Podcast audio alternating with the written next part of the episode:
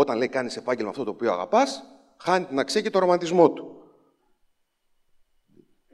Ποιος το λέει αυτό, γιατί; Ωραία. Θα δυσκολευτείς, θα επιβδίσει ό,τι δουλειά και αν κάνεις. Είτε σου αρέσει είτε όχι. Και αυτό έχει μια. προφανώς είναι και λογικό. Αλλά δεν είναι καλύτερο να δυσκολευόμαστε για κάτι που είναι βαθιά μας επιθυμία.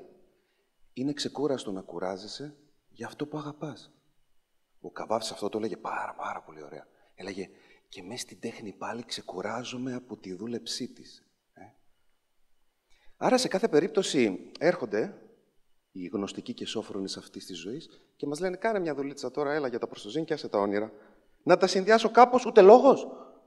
Εμένα μου έλεγαν όταν ήμουν μικρός, μικρός, 20 χρονών, οι κοντιλοφόροι πεινάνε. Σίγουρα υπάρχουν παραδείγματα ανθρώπων που έχουν καταφέρει να κάνουν επάγγελμα αυτό το οποίο αγαπούν και υπάρχουν και πολλά εξόφθαλμα, ηθοποιοί, τραγουδιστές, χορευτές.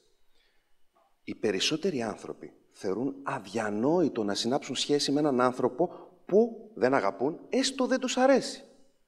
Δεν είναι περίεργο που τόσοι πολλοί άνθρωποι δεχόμαστε να κάνουμε μια δουλειά που δεν αγαπάμε, έστω δεν μας αρέσει; Άσε πούμε στη δουλειά μας περνάμε πολύ περισσότερο χρόνο από ό,τι με τον σύντροφό μας.